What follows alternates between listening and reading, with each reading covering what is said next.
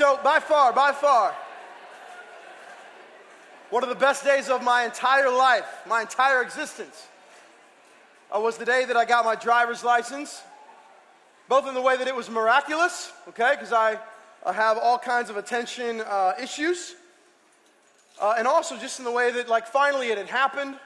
I was in uh, my 1992 Pontiac Sunfire, blue, it was super hot, white rim tires, had a four cylinder, felt like you were driving a, a lawnmower. It was awesome, okay? But the best part about driving a car uh, in my uh, small town of Illinois, in Vandalia, uh, was that now I got to eat in my car, eat in my own car, because now I was a man. And in my town, there weren't many restaurants, okay? So so I, I fashioned on the first day that I got my driver's license to, of course, McDonald's. And listen, like, as a 16 year old, it's just freeing. And, and I'm not, listen, I, I, know some of you guys are hating on McDonald's. It's fine. But listen, those McDonald's french fries, oh my goodness, you know? For 15 minutes of their lifespan, they are from the Lord. You know what I mean? After that, we don't know what happens to them, okay? Crazy stuff happens to them. But for those first 15 minutes, right? So I'm driving. This has happened to every single person who has ever driven a car and eaten McDonald's french fries, okay? Jim Gaffigan calls it the bonus fry. You reach in the bag, you know, and you find that little straggler fry down there, right? And then all of a sudden you like, you know, you, you, you, you lose, you know, you kind of lose yourself and the, and the, the fry falls in the cavernous crevice between the console and your seat. Has that ever happened to you before? Okay, I remember like being a new driver, I'm like, you know, my foot's like propped up on the console because I'm going after this fry. I mean, it, this is a rescue mission for the french fry right now. Okay. And listen, like I, have seen people do crazy stuff when they drop stuff in that hole. Some of you guys have dropped your keys in there. You know, like all kinds of uh, girls I've seen drop lipstick in there. I mean, it's as if they're, you know, the firstborn child's in there. It's crazy, all right? Speaking of, speaking of, uh, a couple weeks ago, a couple weeks ago, I'm in Walmart and because uh, that's what you do uh, here in St. Charles County. And, and so I'm in Walmart, and uh, my two uh, platinum blonde seven and six year old sons are behind me. And I'm walking, and uh, for those of you that have ever walked with me, I don't run fast, but I walk very fast, okay? Walk with a purpose everywhere. People are always telling me to be slowing down. My two sons are behind me. I think I'm walking quickly. I turn around in a moment of inspiration to tell them something. And this is the moment as a parent where, like, every possible emotion overtakes you because you're like, one, like, where is the other one? Right. And, and if you've ever been to the St. Charles Walmart, well, really just about any Walmart now, like it's, it's, it's huge. It's a huge store. And so I'm like looking at Dawson, like, where is Maddox? And he's like, I don't, I don't know, Dad. And, and my wife heard this story for the first time in the first service, and so it was somewhat embarrassing, but I would like, I would like all of you to think that I've never lost my children in a superstore before, but literally two weeks ago. And every emotion as a parent, if this ever happens to you, likely it will. I mean, you're just, you're frantic. I mean, I'm like running up to complete strangers. Have you seen Maddox? And they're like, who's Maddox? Don't worry about it. I'm just like running around. I'm like throwing stuff off the, you know, off the aisles. Like I'm just going crazy. And then all of a sudden, with a big smile on his face, he like jumps out of the aisle, you know, surprise. I'm like, no, no, not surprise. This is horrible, you know? And, and it was only like 27 and a half seconds, but it felt like, it felt like three years. Rescue missions. I've never, listen, I've never seen a rescue mission, never seen a rescue mission until someone loses their phone.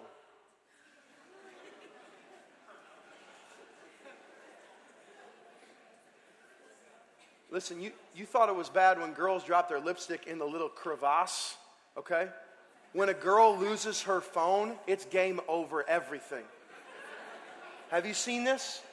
Okay? They start getting twitchy, you know? Where is it? I don't, you know? Somebody call it! Somebody call it! Like the world is over. My, my phone is. Have you seen these moments? People lose their minds when they lose their phone, okay? The massive rescue mission effort. I've been studying rescue missions. I've, uh, I've looked at in the last several days rescue missions of helicopters taking people off mountains. I, have watched a uh, true story. I've watched the Coast Guard drop a swimmer to go save a boat that was capsized and these guys are filming it, the guys on the capsized boat. And when the swimmer, the Coast Guard swimmer, gets on the top of the capsized boat, he says, Hey, we have to stay on the boat because the whole time I dropped out of the helicopter, there was a shark following me. I'm like, Seriously? This is awesome. Okay. So I found what maybe is the greatest Coast Guard rescue of all time, okay? And I thought, if you don't mind, since it's in 1952 and none of you, none of you have probably heard this story, I thought we should get a little bit more educated. So check this out. Look at this. Huge, the greatest Coast Guard rescue ever. February 18th, 1952, the 500 foot, 10,000 ton tanker SS Pendleton, filled to the top with kerosene and heating oil, had been ripped in two offshore. The crew of 41 faced imminent death. It takes my breath away. Mark Karen is the chairman of the Orleans Historical Society on Cape Cod. What kind of a day was it? It was a what we call here a nor'easter um, with waves that you can't even describe unless you see it. A teletype sent after the storm called the waters hazardous, the seas mountainous, the darkness extreme, the falling snow and winter gale violent. Heller storm. Four young Coast Guard guys. A quartet of coasties, none older than 24, was at the Coast Guard station on Cape Cod when the distress call came over the radio. Coast Guardsman Bernie Webber got an order to take his crew into the storm. It was a suicide mission. Casey Sherman co wrote a book on the rescue called The Finest Hours, which is now being made into a Disney movie. What's this on the radio? Ship breaking up. She's a T 2 tanker, split right in half. About how Webber and his crew set sail on a small Coast Guard lifeboat, the 36500. The compass is gone! about how the storm shattered the boat's windshield, sprayed the men with glass, tore out the compass, and temporarily knocked out the motor. Just sending them out to die. About how, with no direction, no help, and little hope, they found the stern section of the Pendleton and most of the crew. Webber then faced a fateful choice. Does he take everybody home or try to? Does he only try to rescue as many as the boat can fit? And he told his men, boys, we're all going to live tonight or we're all going to die. But we're not t- going home without all these men. Bernie Webber, the son of a Massachusetts minister, was praying for a miracle, and he got it. Have some of you guys seen The Finest Hours, the movie? Okay. It's a Disney movie, so it must be good. Frozen was good, right? Like, it must be good. Um, but, like, these guys lose their compass. They're on, like, a Gilligan's Island kind of boat the intricacy of a rescue mission is crazy. And, and so I got lured into all these. I mean, I'm watching movie and video after video of rescue mission. And one thing becomes very, very clear throughout all of them is the amount of work and effort and precision and desperation to like see the, the rescue mission for which all of you can relate to when you've lost your phone. Like it, it, it all of a sudden heightens the, the beauty of the rescue. And so tonight, I, I want us all just to step back and watch some beautiful things happen straight from God's word tonight, okay? And I know this will I know this will seem like a weird joke, okay? But here's our four characters. All right, look at this. An Israelite leader, the king of Jericho, two spies and a prostitute. And I know this seems like an intro to a really really bad joke, okay? It's like what's going on here? These are the characters. I'm not sure what's going to happen, right? But these are the characters in our, in our story in Joshua chapter 2. What happens is the Israelite leader Joshua, he's an old man, I've mentioned many times, 90 ish, probably has a cane and a limp. Listen, he all of a sudden, commissioned by God, commissioned by God, sends two spies to go and check out Jericho. Jericho is a city that is fortified by two tall, thick walls. It's a city that's seven to nine uh, acres wide. It's a big city, it's a fortified city, it's a strong city. And so what happens is, is Joshua sends these two spies. We soon learn they're the worst spies ever, okay? Within seemingly hours, the king of Jericho finds out these spies are there, and not just that, the king of Jericho finds out that the spies are connected with the prostitute Rahab. And then, in a crazy twist of events, this prostitute Rahab hides these Israelite spies in her roof. Okay. She saves them, protects them, and then forms an oath with them, a shaking the hand kind of covenant.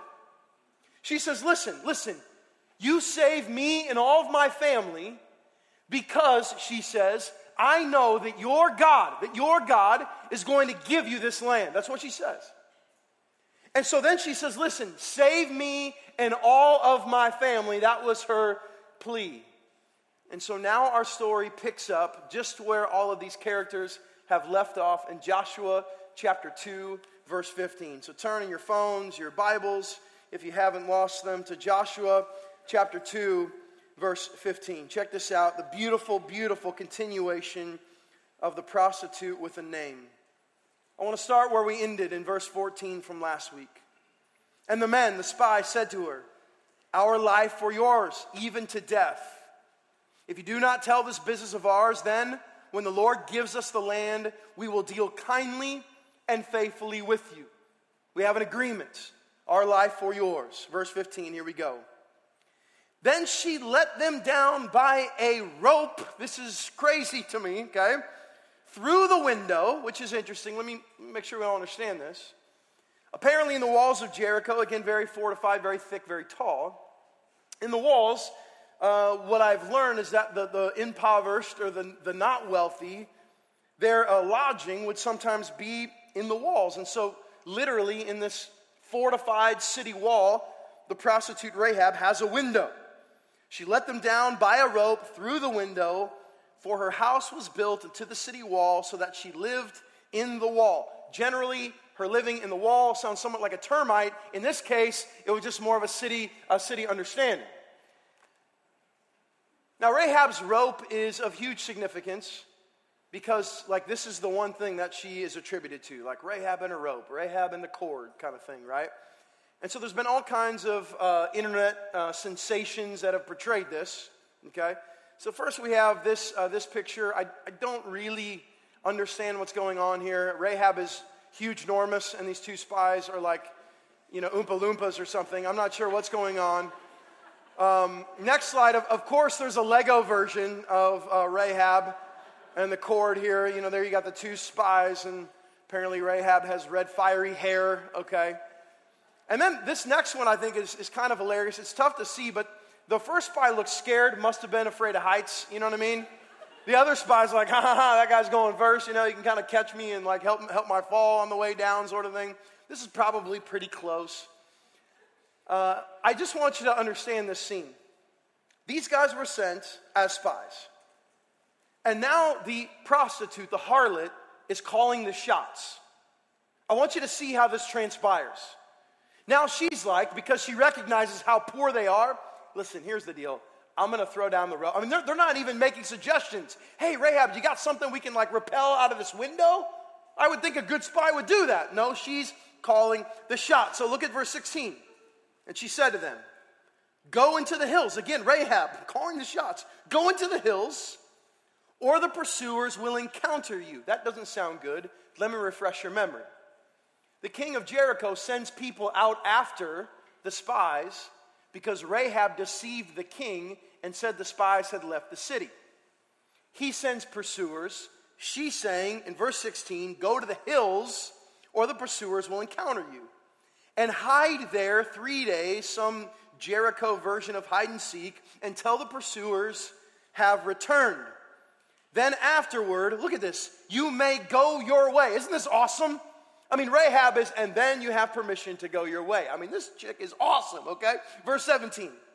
The men said to her then in response, We will be guiltless with respect to this oath of yours that you have made us swear. In other words, they're saying we're going to be men of our word. But we need to clarify some things. We need to provide some asterisks for things. Verse 18 Behold, when we come into the land, you shall tie this scarlet cord in the window through which you let us down, and you shall gather into your house your father and mother, your brothers, and all your father's household. How your, hide your kids, hide your wives. Now, listen, uh, a lot of people have done a lot of things with the, with the red scarlet rope.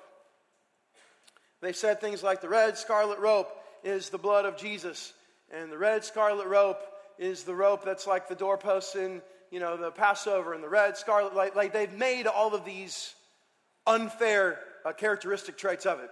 Let me be clear: a red rope against a brown wall is better than a brown rope. Can we agree? Okay? So, in other words, there's, listen, let down the scarlet rope so that when all the Israelites come to conquer Jericho, we can pick your window out of the rest of them. Okay? Now, could they have done this other way? Sure. Like, could it, you know, hey, put some daisies in the window, or, you know, like send some doves out, or, you know, there could have been other things, right? But for whatever reason, they use a scarlet rope. I just want to make sure none of you take the rope too far, okay? It's a rope, uh, but nonetheless, it's, it's not representing some sort of gospel Jesus blood rope, okay? Verse 18 again Behold, when we come into the land, gather all your family. We're going to remain true to this oath, okay? Verse 19. Then, if anyone goes out of the doors of your house into the street, in other words, if your family leaves the protection of this room and decides to mosey on out into the city of Jericho as it's getting ready to be besieged, his blood, middle of verse 19, shall be on his own head, and we shall be guiltless. Uh, there's a lot of things that are funny to me in the scripture that I understand aren't funny to others, but I'm just going to go ahead and laugh myself if need be.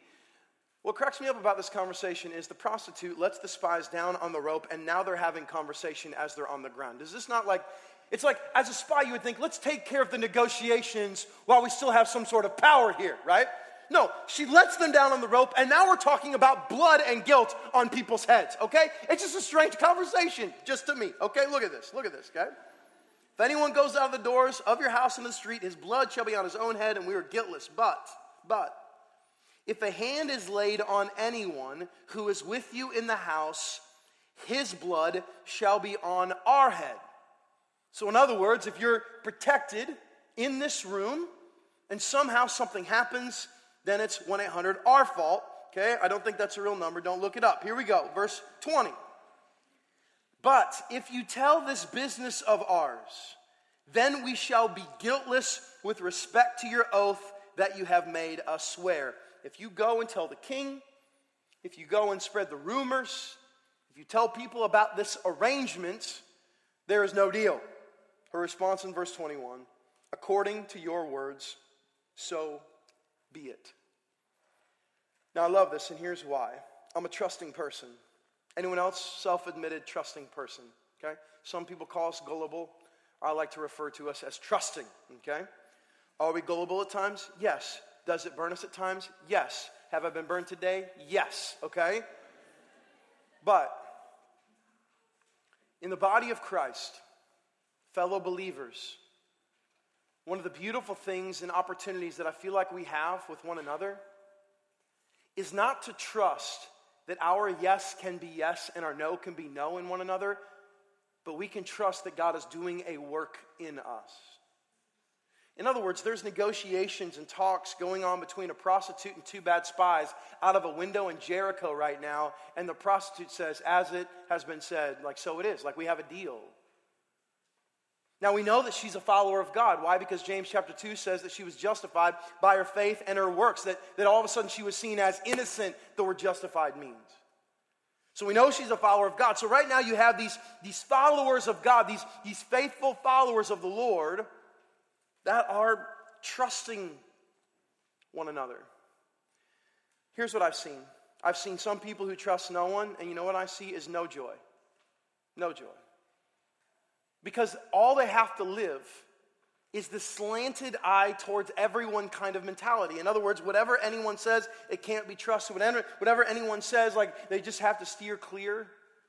I'm not saying we need to be silly and girls. I'm certainly not saying that every guy who says he loves you, you're, that you're to trust, and every guy who says, come over, we're going to watch a movie, that that's going to go well for you. I'm not, I'm not saying that. I'm not saying that we are ignorant or put ourselves in situations to be steamrolled. But what I'm saying is the beauty of the body of Christ, being able to trust that God is doing a work in us, that's a beautiful thing. And are we going to be burned? Yes. Listen, the amount of times that I've been burned because, uh, you know, this particular addict had said, hey, listen, Mark, it's all gone. I'm not on it anymore. It was way more beautiful, though, to extend myself and watch what the power of what God can do uh, than just, you know what, say, you know, I don't trust you, forget it, and distance the relationship. I love the fact that these people, these spies and a prostitute, have just met and yet they're forming an oath. It's the power of what the bond of the Holy Spirit does in us. It's incredible. Now look at this. Verse 21. And she said, According to your word, so be it. Then she, again calling the shots, sent them away, and they departed, and she tied the scarlet cord in the window. Now, here's what I'm picturing in my mind. The spies are like walking away. If you guys have ever went on a date before, a first date, you've, you've encountered this, okay? The, the guys are like walking away, right? And you know a date has went well if, you know, in this case, Rahab, if, if she's the guy and the girl turns around, you know? Because you're like, as the guy waiting, like, okay, hey, have a good night. And she's like walking, walking. And then when she turns, like, it's go time. You know you're to get married. You know what I'm saying? It's like, yes. If she never turns, it's game over right there. See you never. You know, I mean, just, you're, it's not to happen. Okay, so listen. Here's the image that I have in my mind right now. She ties the, the scarlet cord, okay, in the window. And I, I just picture these two horrible spies walking away from the city, probably in plain day, like, hey, everybody, good to see you. You know, we're coming at you here in a couple days. Anyway, right? But listen, then they turn around. And it just, I just, I'm just picturing this beautiful, beautiful moment as I see the scarlet rope down the window. You know, I picture Rahab still there, and just this like, we're together in this. There's a lot of times when you're reading the Bible that you, you have to allow the power of what's happening in the Word just overtake you and the beauty of what's going on overcome you. And I, I hope that's happening for you right now. Uh, now, what happens is the spies make it back to Joshua, and this again cracks me absolutely up. Verse 22. They departed and went into the hills and remained there three days, just like Rahab had said, until the pursuers returned. And the pursuers searched all along the way and found nada. That had to be disheartening. Verse 23. Then the two men returned they came down from the hills, passed over, and came to Joshua, the son of what? I've told you this is like going to happen all, all book long. And they told him all that had happened to them. Can you imagine this conversation? Hey, boys, how, how'd it go there in Jericho? Well, um, we, we, we, you know, connected with a prostitute. Um, what? You, you, you did what? Yeah, you know, and we connected she was, you know, she had a room in the wall, and, um, and then she hid us in the flax uh, on her roof. You know, can you picture Joshua, like the 90 year old dude who has heard a lot, okay? This dude was a slave for 50 years in Egypt. He's been in the wilderness for 40 years. He's seen the seas part, okay? He's watched all kinds of chaos, and he's listening to these two spies recount these things, right? And then, you know, she, she laid, she threw out the scarlet rope, and we, you know, we rappelled down like Navy SEALs, and here we are, Joshua. It's awesome, guys. And then they say this in verse 24. And they said to Joshua, Captain Obvious, truly the Lord has given all the land into our hands, and also all the inhabitants of the land melt away because of us. They tell Joshua what he already knows. Which I have read this story now over and over and over. I haven't stopped reading it in the last week. And my question has been what is the purpose of the spies? I do not understand this entire, I'm just reading it and reading it. Why do these spies go? What's, what's the intention? To then come back and tell Joshua, hey, we know you already know this. God's going to give us this land. Like, I, I, like, it's not like Joshua needs to hear their testimony. Now, some would argue, well, you know, a shrewd leader has sent these spies and Joshua so that he can hear, you know, like, like how, to, how to set up the military strategy. But then all of a sudden, a few days ago, I'm reading, I'm reading, I'm reading. And then one of the most impactful moments in my life in a long time. All of a sudden, this story about a prostitute with a name becomes very, very, very clear. Next slide. God went on a rescue mission to save Rahab, the prostitute with a name. What was the purpose of the spies? What was the purpose of the preparation that Joshua told the people? Hang here, 1.5 to 2.5 million of you. We're going to send the spies in. They're going to do a horrible job, but they're going to make connection with a prostitute named Rahab. And then all of us are going to get to watch the saving of this family. In other words, God stopped at nothing to save this prostitute. It's his rescue mission. That's what he did. The whole intention of the entire story, and further and further back, that we don't even have the, the, recollection to understand, was to pull this prostitute out of a dying city that he might save her, that then she might get married, and then her kids would be in the lineage of Jesus. And now all of a sudden, it starts to put you and I and our story in such great perspective. If God went on a rescue mission for Rahab, then maybe that's what's happened in us. I wish that were the case in the room. I wish that were the holistic case, that right now all of us profoundly impacted by the amount of detail that God went into saving you. I wish that was happening right now. The, the amount that all of a sudden you're realizing, like, oh my goodness. And, and then I moved here, and this person, you know, came in my life, and then all of a sudden I'm sitting in a drunken stupor in my dorm room, and, and then God, like, all of a sudden there was a knock at the door, and it was my good friend who's been building a relationship with me, and then they told me about Jesus, and I, I gave my life to, to the person of Christ and surrendered it all, like, and you looked at all the pieces. I wish that were happening holistically in the room right now, but what I know, what I know is that a lot of you, are struggling with this. Next slide.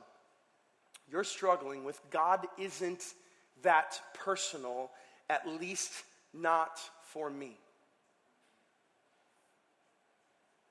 I know, and maybe I'm realizing now that God went to no end to save Rahab in this like personal, sovereign God connection with one person to save, but that's not how He is with me. I've watched him save my friends. I've seen him do some good work, but that's just not, that's just not how we interact, me and God. My friends talk about how close they feel with God. I, I, you know, come to gatherings and it appears like there are some who are super connected with the Lord, but it's just like it's not personal for me. Maybe it was, but it's not anymore. It's not anymore. I want to address this. Here's how I want to address it. Next slide. If God were personal, what many of you would say is number one, He would communicate with me. You're struggling with doubt because you're saying, if He was personal, if He was interested, He would communicate. Anyone who's in Christ, anyone, can think back and remember a time that you would say God spoke clearly to you through His Word, through the prompting of His Holy Spirit. For me, one of the clearest times, I'm 15 years old, kneeling next to my waterbed. Don't judge me, judge my parents. I'm, I'm kneeling next to my waterbed. And I just know for sure, beyond a shadow of a doubt, that God has called me into ministry. 15 years old. And so I just, I'm on, on my face, next to my bed, like, Lord, I don't even know what this looks like. I'm scared. I thought I was going in the NBA, but here you go, Lord. And everyone who's in Christ, genuinely in Christ, there was a time, there was a time where he was speaking clearly, where the words of the word became 3D, where, where you were sensing things from the Holy Spirit that's, by the way, within you.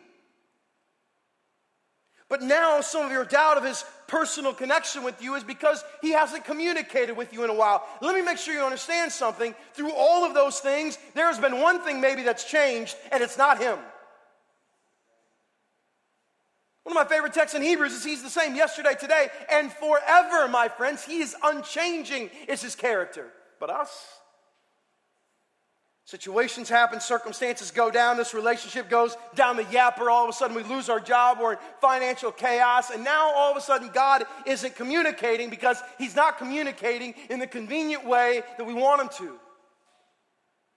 But I just I, I want to encourage you, please. This word is living and active, sharper than a two edged sword. The Holy Spirit resides within you. He is communicating all of the time, sometimes in a still small voice, sometimes like a thunderous voice from the heavens. But my friend, this word is alive. I understand the doubt. I just want you to know the truth. Maybe you need to remember, and when you remember, you'll know that He's a God that's still talking. Maybe you have just shut your ears. Number two, if God were personal, he would respond to my wants and questions. We will not have a perspective of a personal God until we learn how to celebrate the no's. It's inevitable. Just about every gathering here, a couple comes up to me. Hey, Mark, we're discerning about our relationship. Should we be together? Can you pray for us? I would love to. Okay. So I pray, God, give discernment. God, show them are they to be together. God, provide direction for them. Okay. Homeboy comes back the next week. Hey, so man, what, what, what, what happened? He look, looking like his dog has died. Six of them, maybe, right? Yeah, what happened? Well, you know, it's, uh, it's it's horrible. Like our, our rela- we decided that our relationship is no good. I guess God doesn't. I'm like, brother, then God answered your prayer. Then He said no. Remember last week when we were saying, God, shut the door, slam the doors, God, make clear. You guys understand what I'm saying? We only think God is clear when He agrees with us. Hey, God, as long as you fit in this category, as long as you give me all the things that I want, and if you would finally answer my question about the dinosaurs, then we're all good. But the first time God says no to that school, no to that relationship, no to that job, no to, no to this a perspective of your a life pursuit, then we turn our back. If we learn how to celebrate the no's, oh my goodness, God becomes so personal because He is a father who is protecting His kids. But so many of you right now, right? God says, no, forget you, God. And if the next day you won the lottery, oh Lord, you're so good. Praise God from whom all blessings flow. The blessings don't stop flowing. Number three, if God were personal, He would feel near. Listen, you guys know, I think, if not, this is your first time, you can probably tell I'm a highly emotional person, okay? Okay? Little less thinker, little more feeler, okay? All right? But the one consistent thing that I hear as I talk with you is people associate their relationship with the Lord with how they feel about how the relationship is going. Let me give you an example. I have a wife, she's awesome, and I love her, and at times marriage is frustrating, okay? Any married folks here, could you amen that, please? Okay, six of you, thank you. Um, and someone just amen got an elbow in the side. Um, so it's amazing to me, it's amazing to me that sometimes my wife will send me a text and it will say, Love you, babe. Okay? And because of where we're at relationally, like, I'm like, Oh, man, honey, like, that's so sweet, you know. And now with the new iOS, you know, I like flip it sideways and like, Love you too, you know. And like, we just have this like really cool connection, right? But if she was a smart aleck about an hour before and she sends the exact same text, Love you, babe. I'm like, What? You, you what me? Oh, and why'd you call me babe? Like I'm not Mark, I'm not your husband, I'm not your stallion. Now all of a sudden I'm your I'm your babe, you know? Like I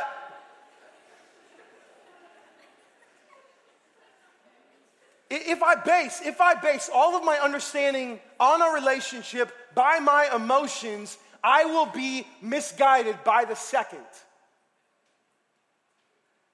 Now, I've taught this many times before. Listen to this where right doctrine and theology or right view of God and understanding of God meets emotion, that is a beautiful place of worship. In other words, as my thoughts of who God is drives my feelings about who God is, that is beautiful. But my friends, just because he doesn't feel near doesn't mean he isn't. He's in you. How much nearer can he be than the Holy Spirit residing in what the scripture calls the temple? your body. Oh, he's just not near. What? I'm not saying you can take an x ray and all of a sudden you see HS somewhere in the lung cavity, okay? But his nearness, his nearness, my friends, is in us. But I know many of you doubt it because of how it feels. And this next one, oh my dear goodness. Number four, if God were personal, he would take care of my problems. All right, let's get super, super real. Some of you who are single, you have some single friends. Amen? All right. Um, let's talk in hypotheticals then, okay? Um, right? And you and your single friends, if you have them, okay, you're praying that God would provide, you know, a relationship.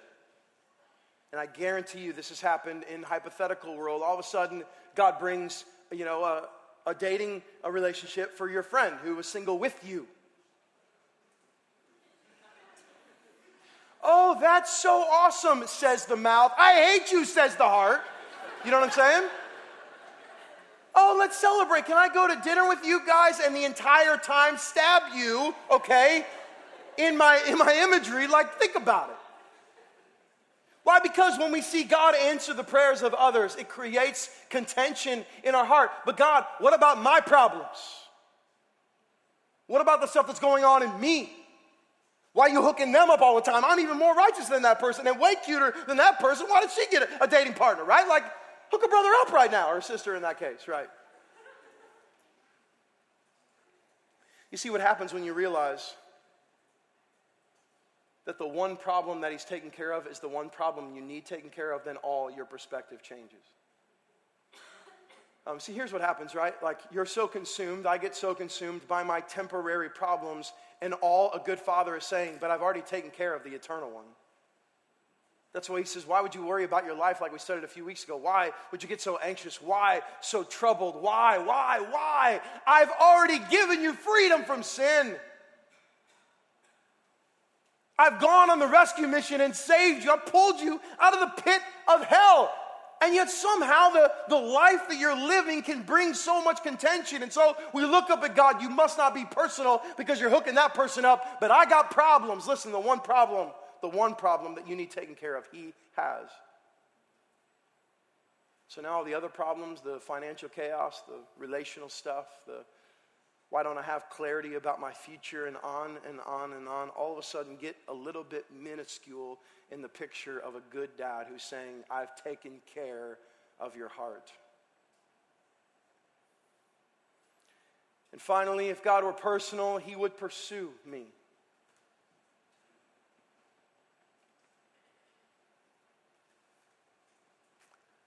I'm really, and I just, again, I, you guys know this, I love you, I care for you, I tell you this all the time. I'm I'm so glad that you're here. My heart breaks on number five for you.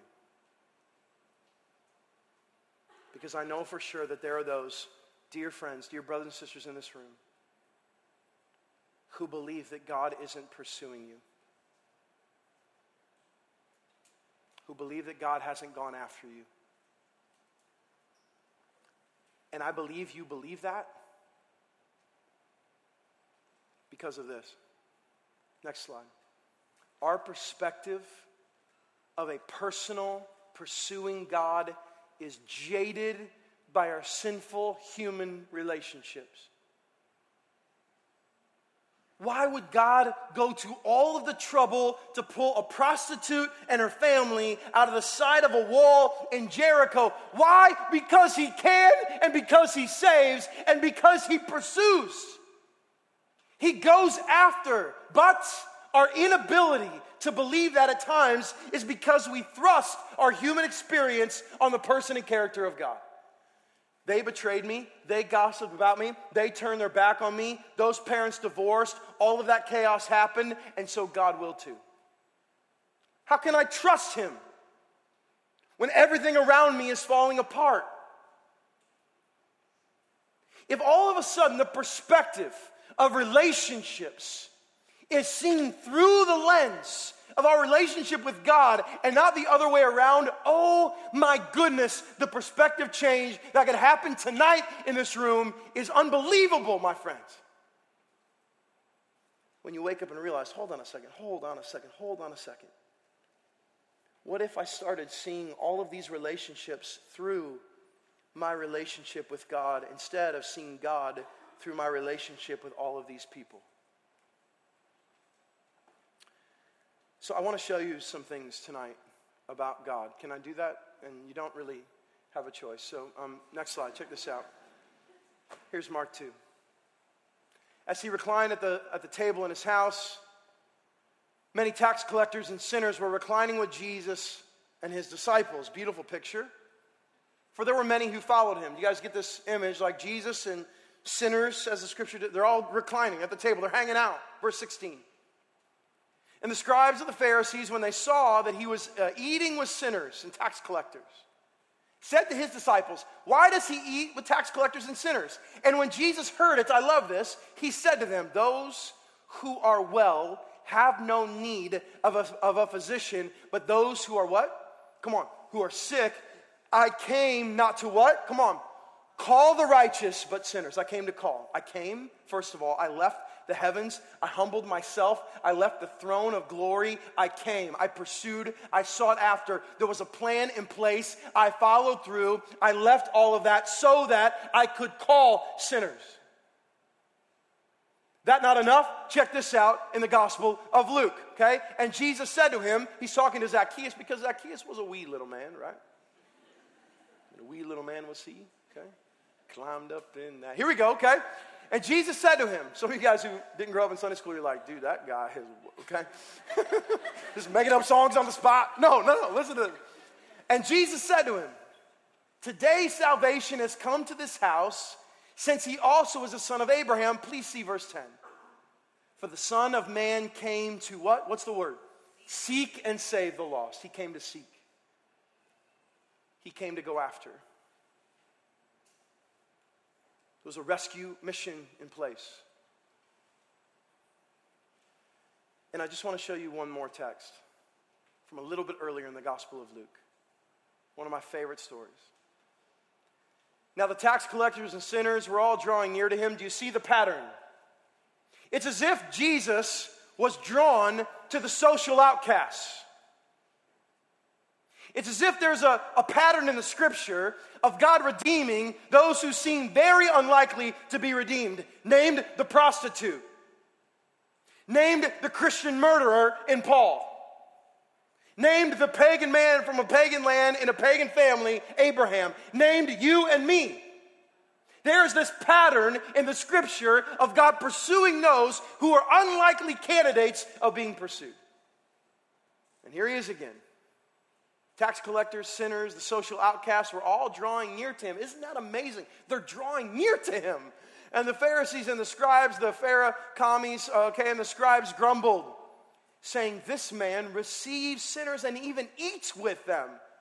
So Jesus, being the Savior of the universe, told them a little story.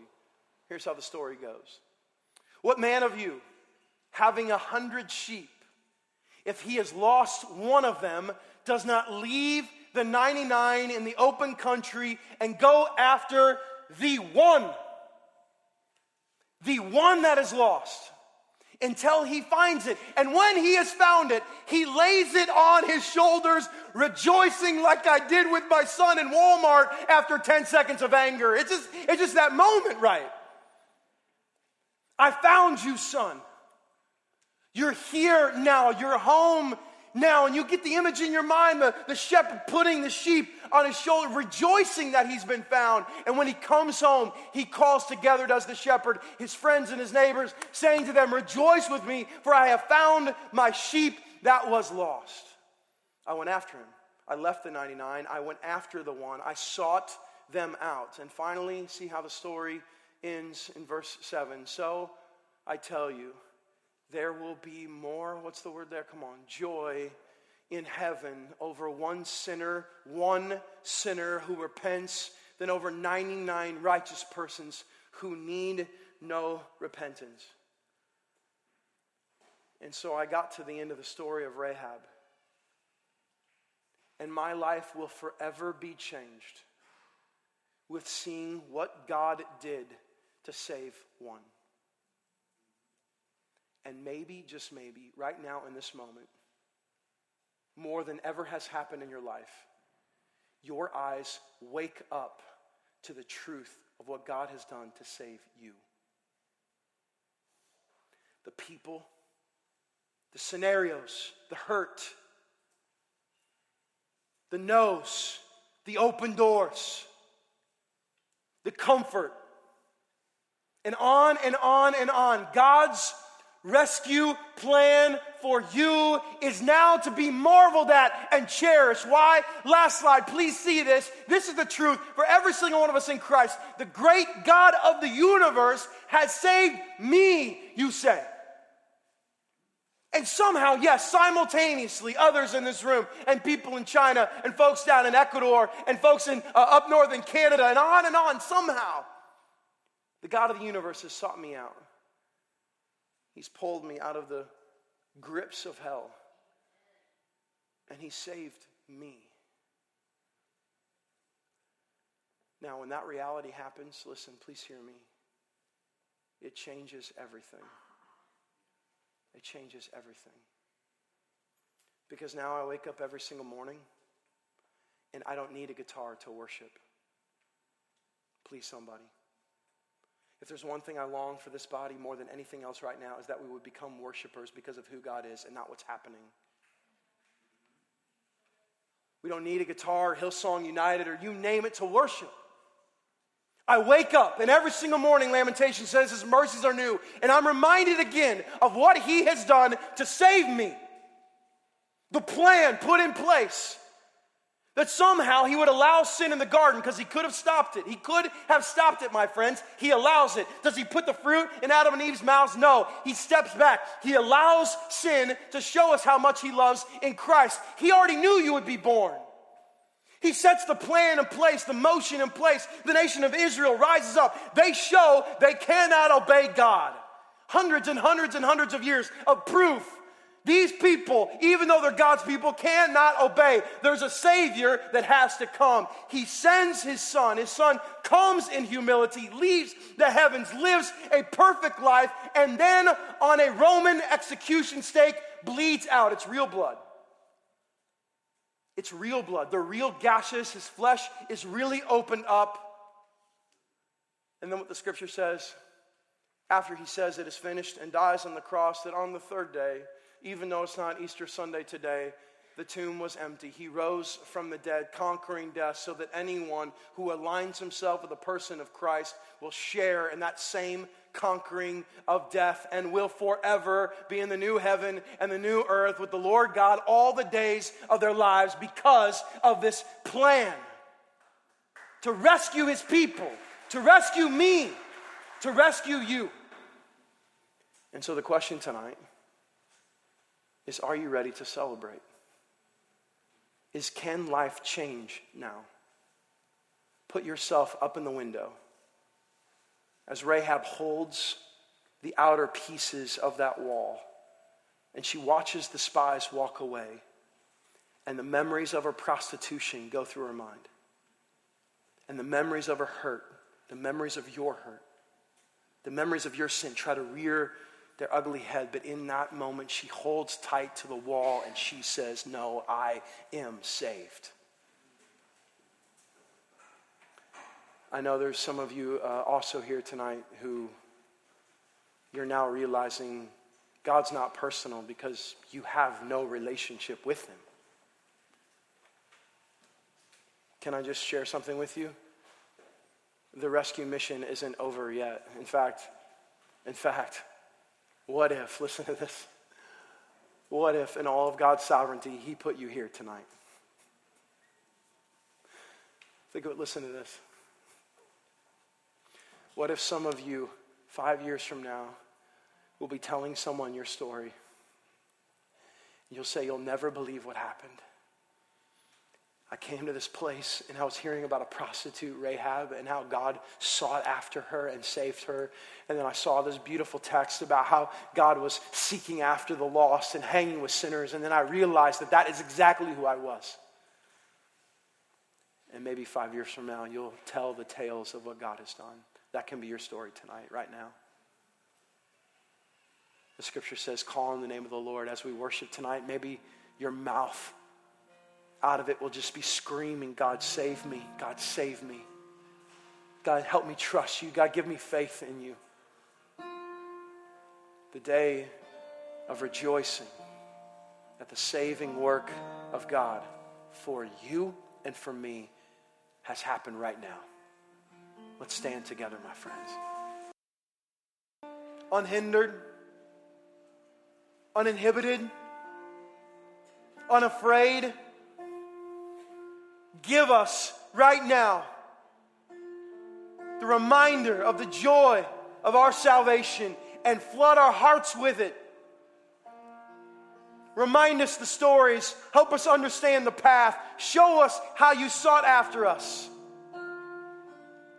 We just stand right now, God, and say, Thank you. Thank you for pulling us from the pit.